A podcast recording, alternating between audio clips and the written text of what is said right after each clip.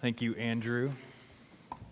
Uh, before we jump into the sermon, uh, I wanted to give you guys uh, just something to celebrate. This on Friday, we had a, there was a family member of a church member. So if that makes sense, there's a family. Uh, one of our church members had a family member doesn't come to our church, but they needed help moving, and through the leadership of our deacons, a group of people got together midday on Friday and helped this person to move. And I, and I, I, just, I think we need to name those things. And uh, this is a sign of God's love and grace at work in our neighborhood, right? This person needed help.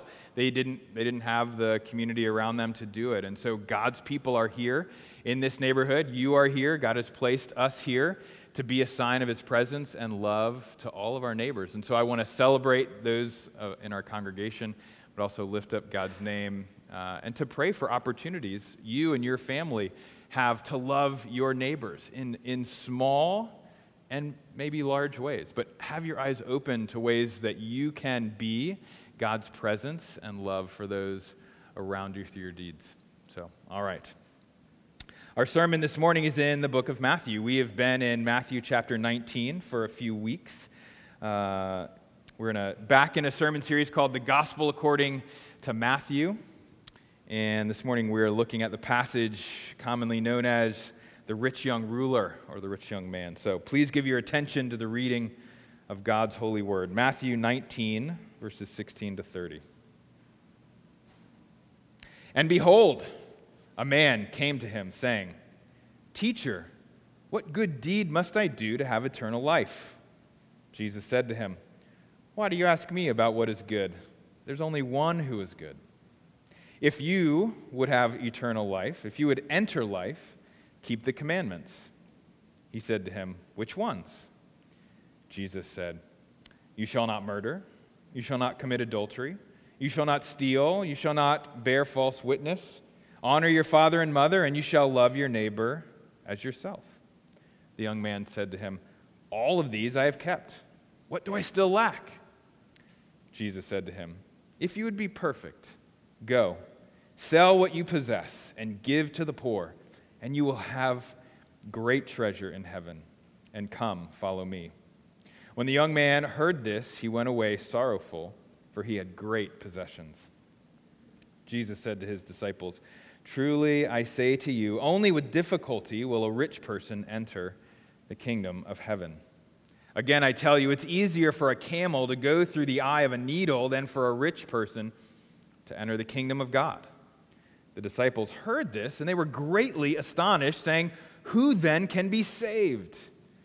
But Jesus looked at them and said, With man this is impossible, but with God all things are possible. We'll stop there. This is God's holy word. Father, as we come, we come to sit at your feet. Lord, we confess our ignorance. Uh, while we also confess our pride, we think we know uh, how to go about life in this fallen world, and yet you tell us that we don't. And so we come to sit at your feet. Speak through your spirit. Speak through this sermon to each heart as it needs. Uh, encourage us, rebuke us, love us, Lord, we pray. In Jesus' name, amen. All right, so we are in this uh, portion of Matthew we've called Jesus' Little Sermon on the Mountain. We call it that because uh, Jesus' normal Sermon on the Mount, Matthew 5, 6, and 7, is full of ethical teaching. And here in chapters 18, 19, and 20, Jesus' teaching are again centered around ethics, or how are we to live as God's people in a fallen world? How are we to treat one another in conflict? How are we to love one another in marriage? How are we to treat our children? Um, Today, Jesus is going to teach us something very important, and that is how one can enter into the kingdom of God, also known as gaining eternal life or being saved. All of these phrases are synonymous in the scriptures. Now, as we've seen in other weeks, uh, this teaching came out of a person, a man, coming to Jesus and asking a question. And I, I think it's notable in this section as Matthew has put these stories together. All of these stories, a lot of Je- all of this teaching of Jesus in these chapters, 18, 19, are responses to questions. People are coming to Jesus, asking questions. A couple of things, he's simply responding to the actions of the people around him. But today we hear a question from one who is called a rich young ruler. Uh, this story is in all three of the synoptic gospels Matthew, Mark, Luke. And that's, that's important. That, that tells us that this was a very important story in the disciples' understanding of Jesus' ministry. And we get little details, different details from each story to where we come to this understanding that this was a wealthy young man who came to Jesus with an important question. The question is Teacher, what good deed must I do to have eternal life? Now, what's fascinating is Jesus' response. If we pay close attention, in his response, he actually addresses a number of misconceptions or misunderstandings that this man is bringing to him. And I think that's, that's very important for us to see because all of us, when we come to Jesus, we come with a preconceived notion or even an image of who he should be, who we've heard him to be. And Jesus is jealous uh, to remain who he is. and so often we are confronted by Jesus. He, he gently takes our questions and reworks them in order to love us, instruct us, and help us. And so we're going to see Jesus do this very thing for this man who asks about eternal life. And these, because these misconceptions act, act as obstacles in the way.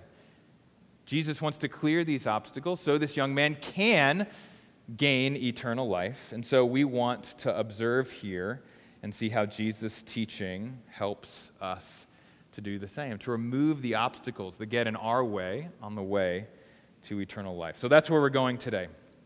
Ready? Paying attention? All right, here we go. Well, right off the bat, Jesus uh, begins to correct this man's question. Did you notice the man asked a question? How do I, what good deed must I do to gain eternal life? And Jesus responds, uh, like from Zoolander, the main character in Zoolander, let me answer your question with another question. Why do you call me good? Or why do you ask what is good? Actually, this is fascinating. If you want to go, if you look in Mark and Luke, uh, they phrase the question, what good teacher, what thing must I do to gain eternal life?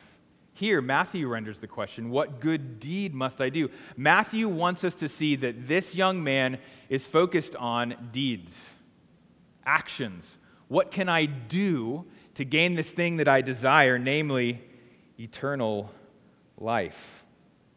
So, Matthew, many see Jesus' response here in Matthew to be uh, addressing the man's heart. He can see as this man approaches, he's obviously wealthy by what he's wearing. And by the words he uses to ask the question, Jesus intuits what this man is really asking. And the key word in his question is have.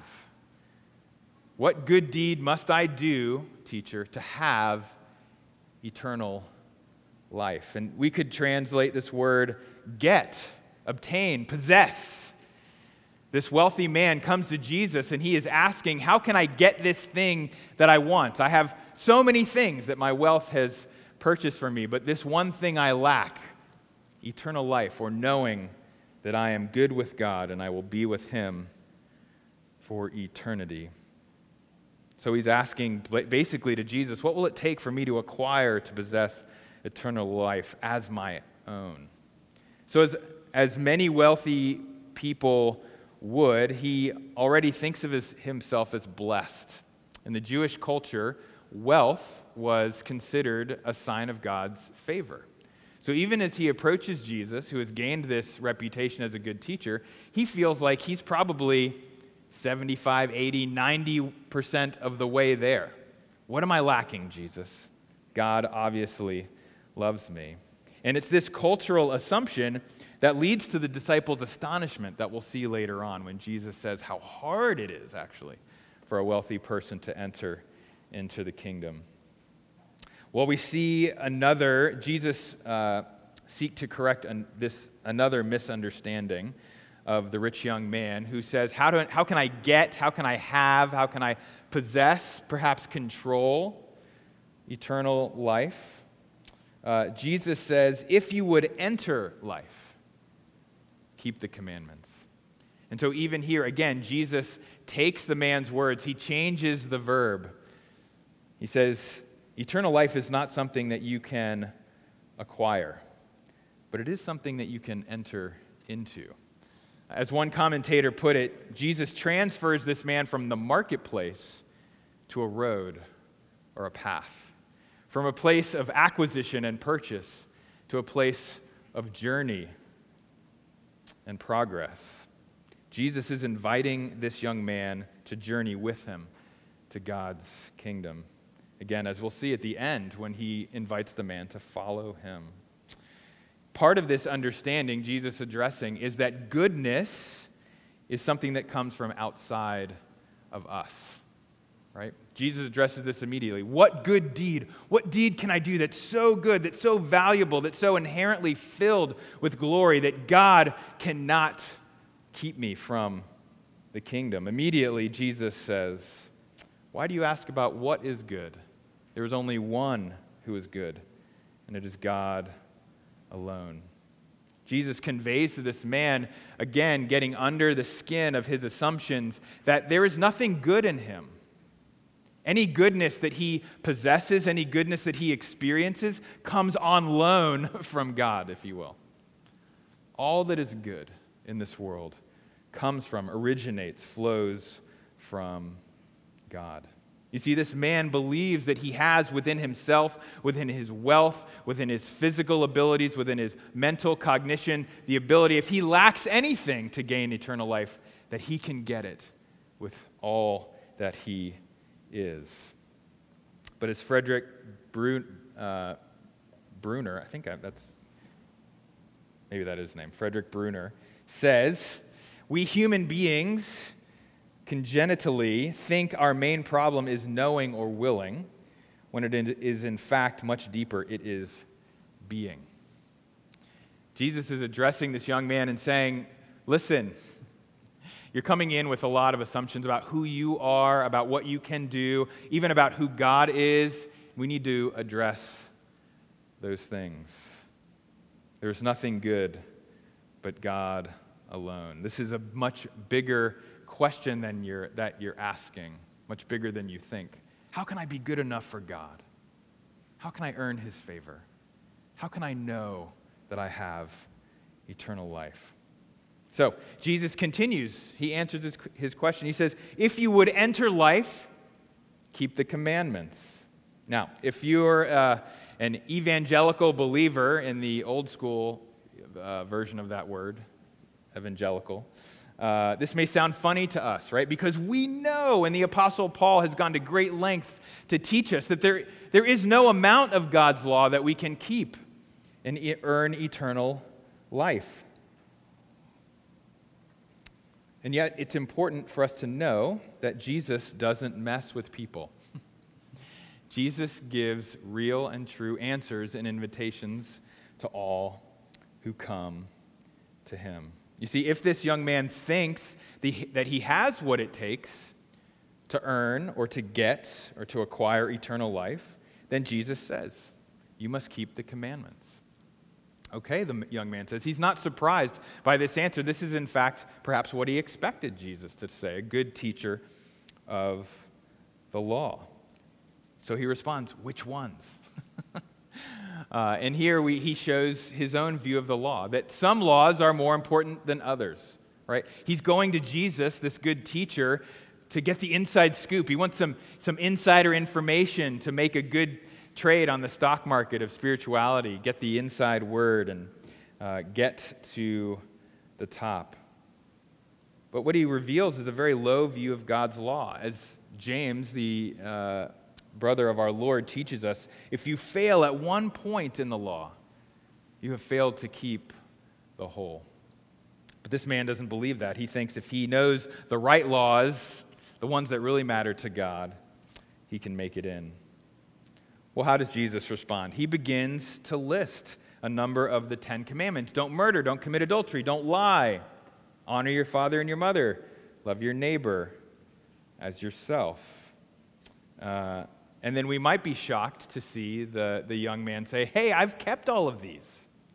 I'm doing great. I'm wealthy. I observe the law. Jesus, like, just give me the word. Tell me that I've already earned God's favor. Uh, now, Jesus elsewhere has taught us how outwardly we can keep the law, we can, we can seem to be keeping the law, while internally in the heart we are breaking the law. But here, from a Jewish perspective, this man is speaking honestly. He's never committed adultery, he has never borne false witness that he knows of. He sought to honor his father and his mother. But rather than speak to this issue directly, kind of confront this man, Jesus does what he does very well as a master teacher, and he tells it slant. He says, Okay, all right, all right, all right.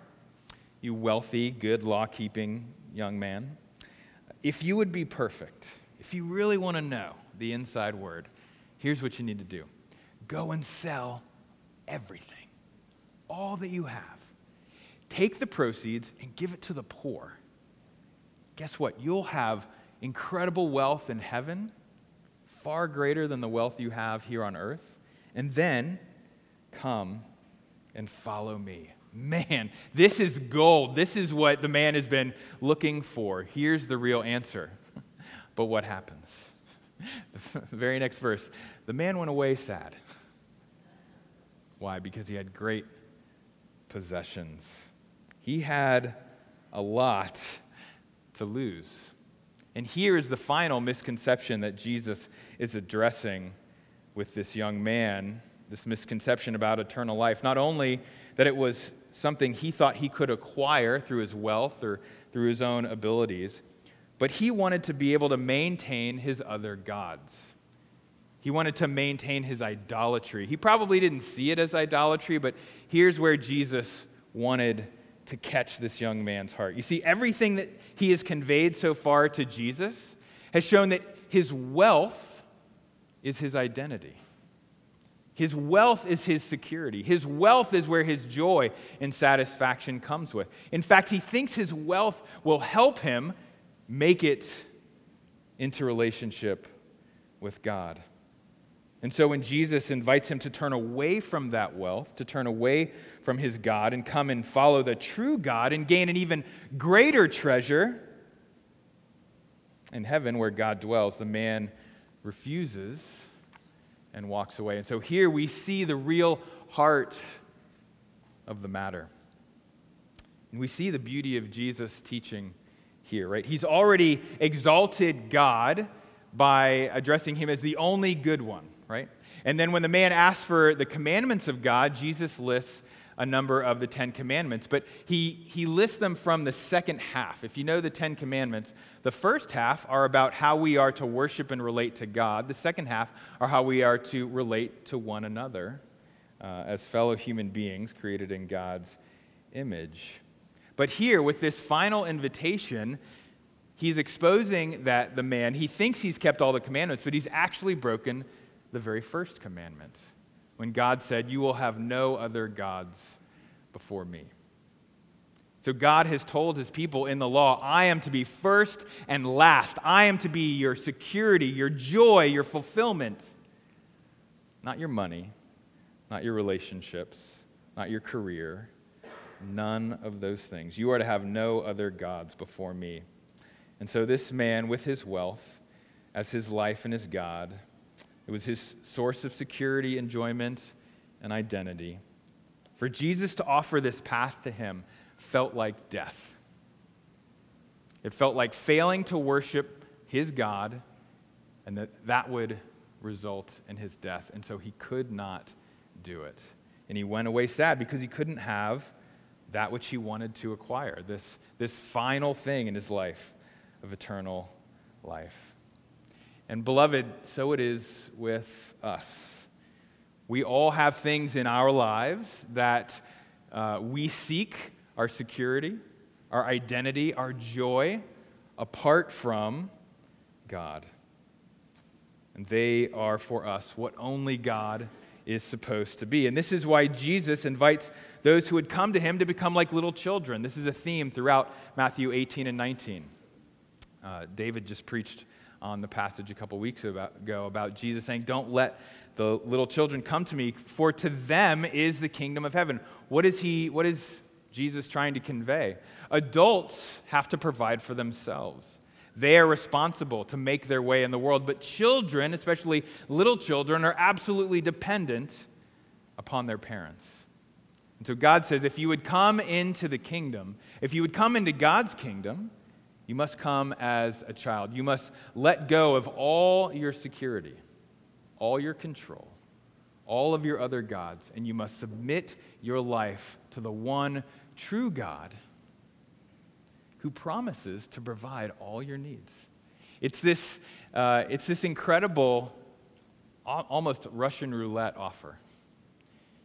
He says, On the other side of this door is life and joy and everlasting fulfillment. But the only way to get through this door is to strip away everything that you have, to become like a child in the womb, naked, with no possessions and no identity. And that is a huge ask. Uh, this is why Jesus comes back to his disciples after the young man has gone away and he says, How hard it is for a rich person to enter into the kingdom of heaven. And he doubles down. He says, In fact, it's harder for a, or it's easier for a camel. This was the largest animal in Palestine. This was the largest animal Jesus' hearers could have imagined at this point. It's easier for a camel to fit through the eye of a needle than for a rich person to enter into heaven. Now, there's been some speculation about a gate in the Jerusalem wall that was called the eye of the needle and stuff. No, no, no, no.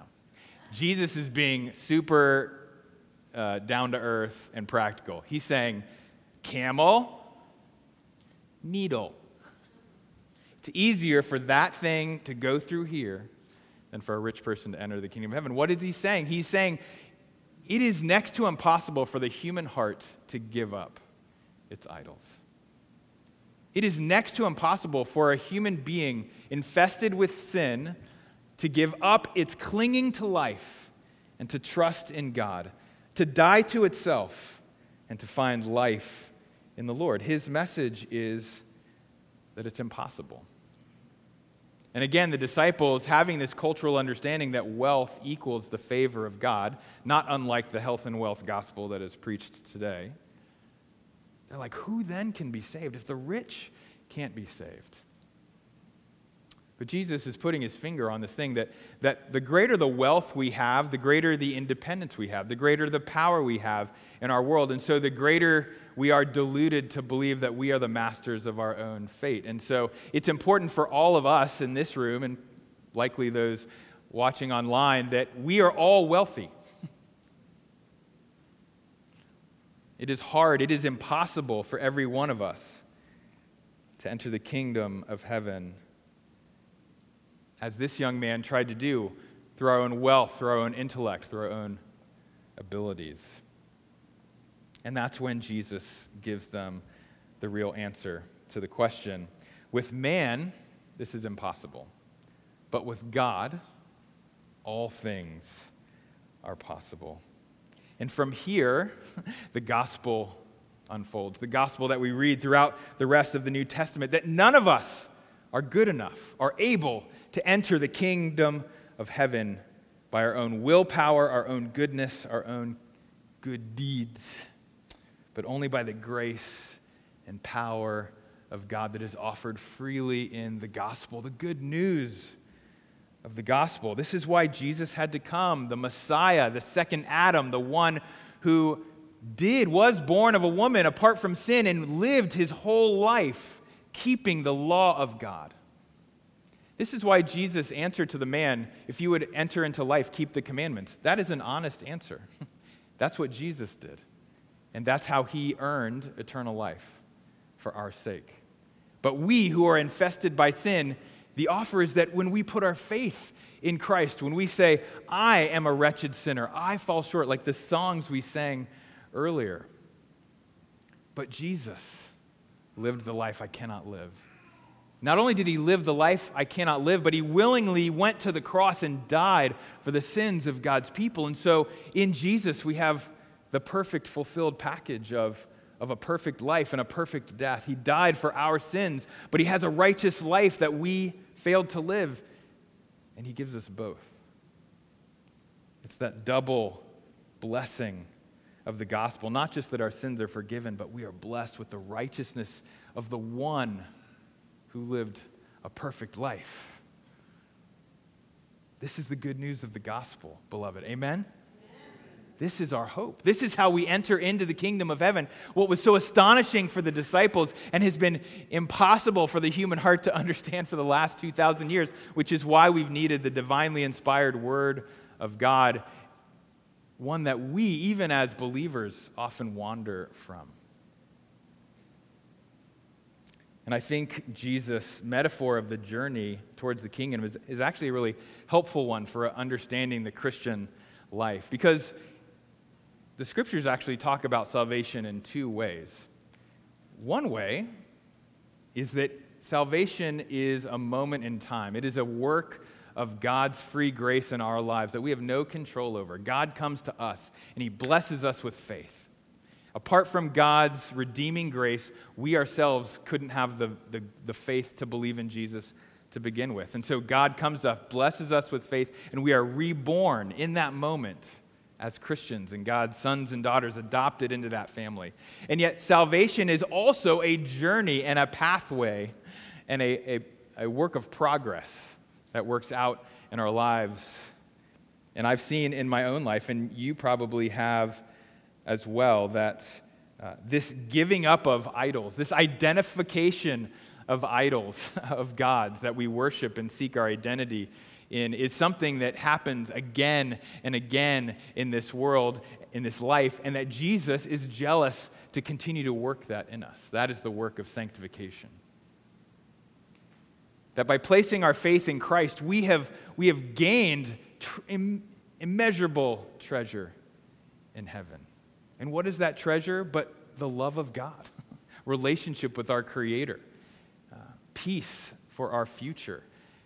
And, and healing as we walk this journey together. And yet, day in and day out, as we continue to wrestle with sin, Jesus, through the Holy Spirit, continues to identify this item in your life. You are seeking identity, security, and joy apart from me. Let me identify that. Let's work that out of you. And again, it feels like death a cycle of, of dying to ourselves and yet being born in the Spirit of God and receiving and experiencing that treasure afresh. That is the journey to the kingdom, beloved, that we are on. And I, th- I think sometimes we get confused because we think, well, didn't I come to faith? Aren't I the beloved of God? Why is this life so hard? it's because our hearts are idol factories. It continues to make idols again and again that we confess and that are smashed down together. But that is God's promise that He is leading us. He is our shepherd. He's leading us to the kingdom of heaven. And if you're here this morning and you've never received this invitation, uh, or you haven't yet received this invitation, I invite you to do it this morning. To confess that you are a sinner before God and that you, would, you will receive the grace of Jesus' life, death, and resurrection for you to receive the treasure in heaven that's greater than anything this world has to offer you. You see, it's those lesser gods that are the obstacles to us entering into life, entering into knowing the God who made us, the God who loves us, the God who sent Jesus to die for us. So, again, I invite you, Christian or non Christian today, to be open to and to open yourself to God's work of sanctification in your heart. As He identifies those idols, those places where you're finding life and security, it's, you can sort of ask, what keeps me up at night? That's a great one. You know, where's my, where do my anxieties and my anger, where do they flow from? That's often the Holy Spirit putting His finger on those things. Because here's the wonderful offer God wants to remove those obstacles, whoever you are, so that you can have more of Him. Thinking about this, that this morning, I was reminded of Jim Elliot's famous quote when he says, He or she is no fool who gives what he cannot keep to gain what he cannot lose. Let's pray. Our Father in heaven, uh, Lord, what a wonderfully terrible message. How can we take hold of eternal life? Well, only through death. Death to ourselves, death to our gods, death to our idols. Uh, and yet, through that death, as we follow Jesus to the cross, you promise us a resurrection life, treasure in heaven, greater than anything we could imagine in this life. Father, give us the strength, give us the power, give us the ability to put our faith in Christ afresh this morning, and let us rejoice anew in the kingdom of God, our home. For we pray and ask this in Jesus' name. Amen.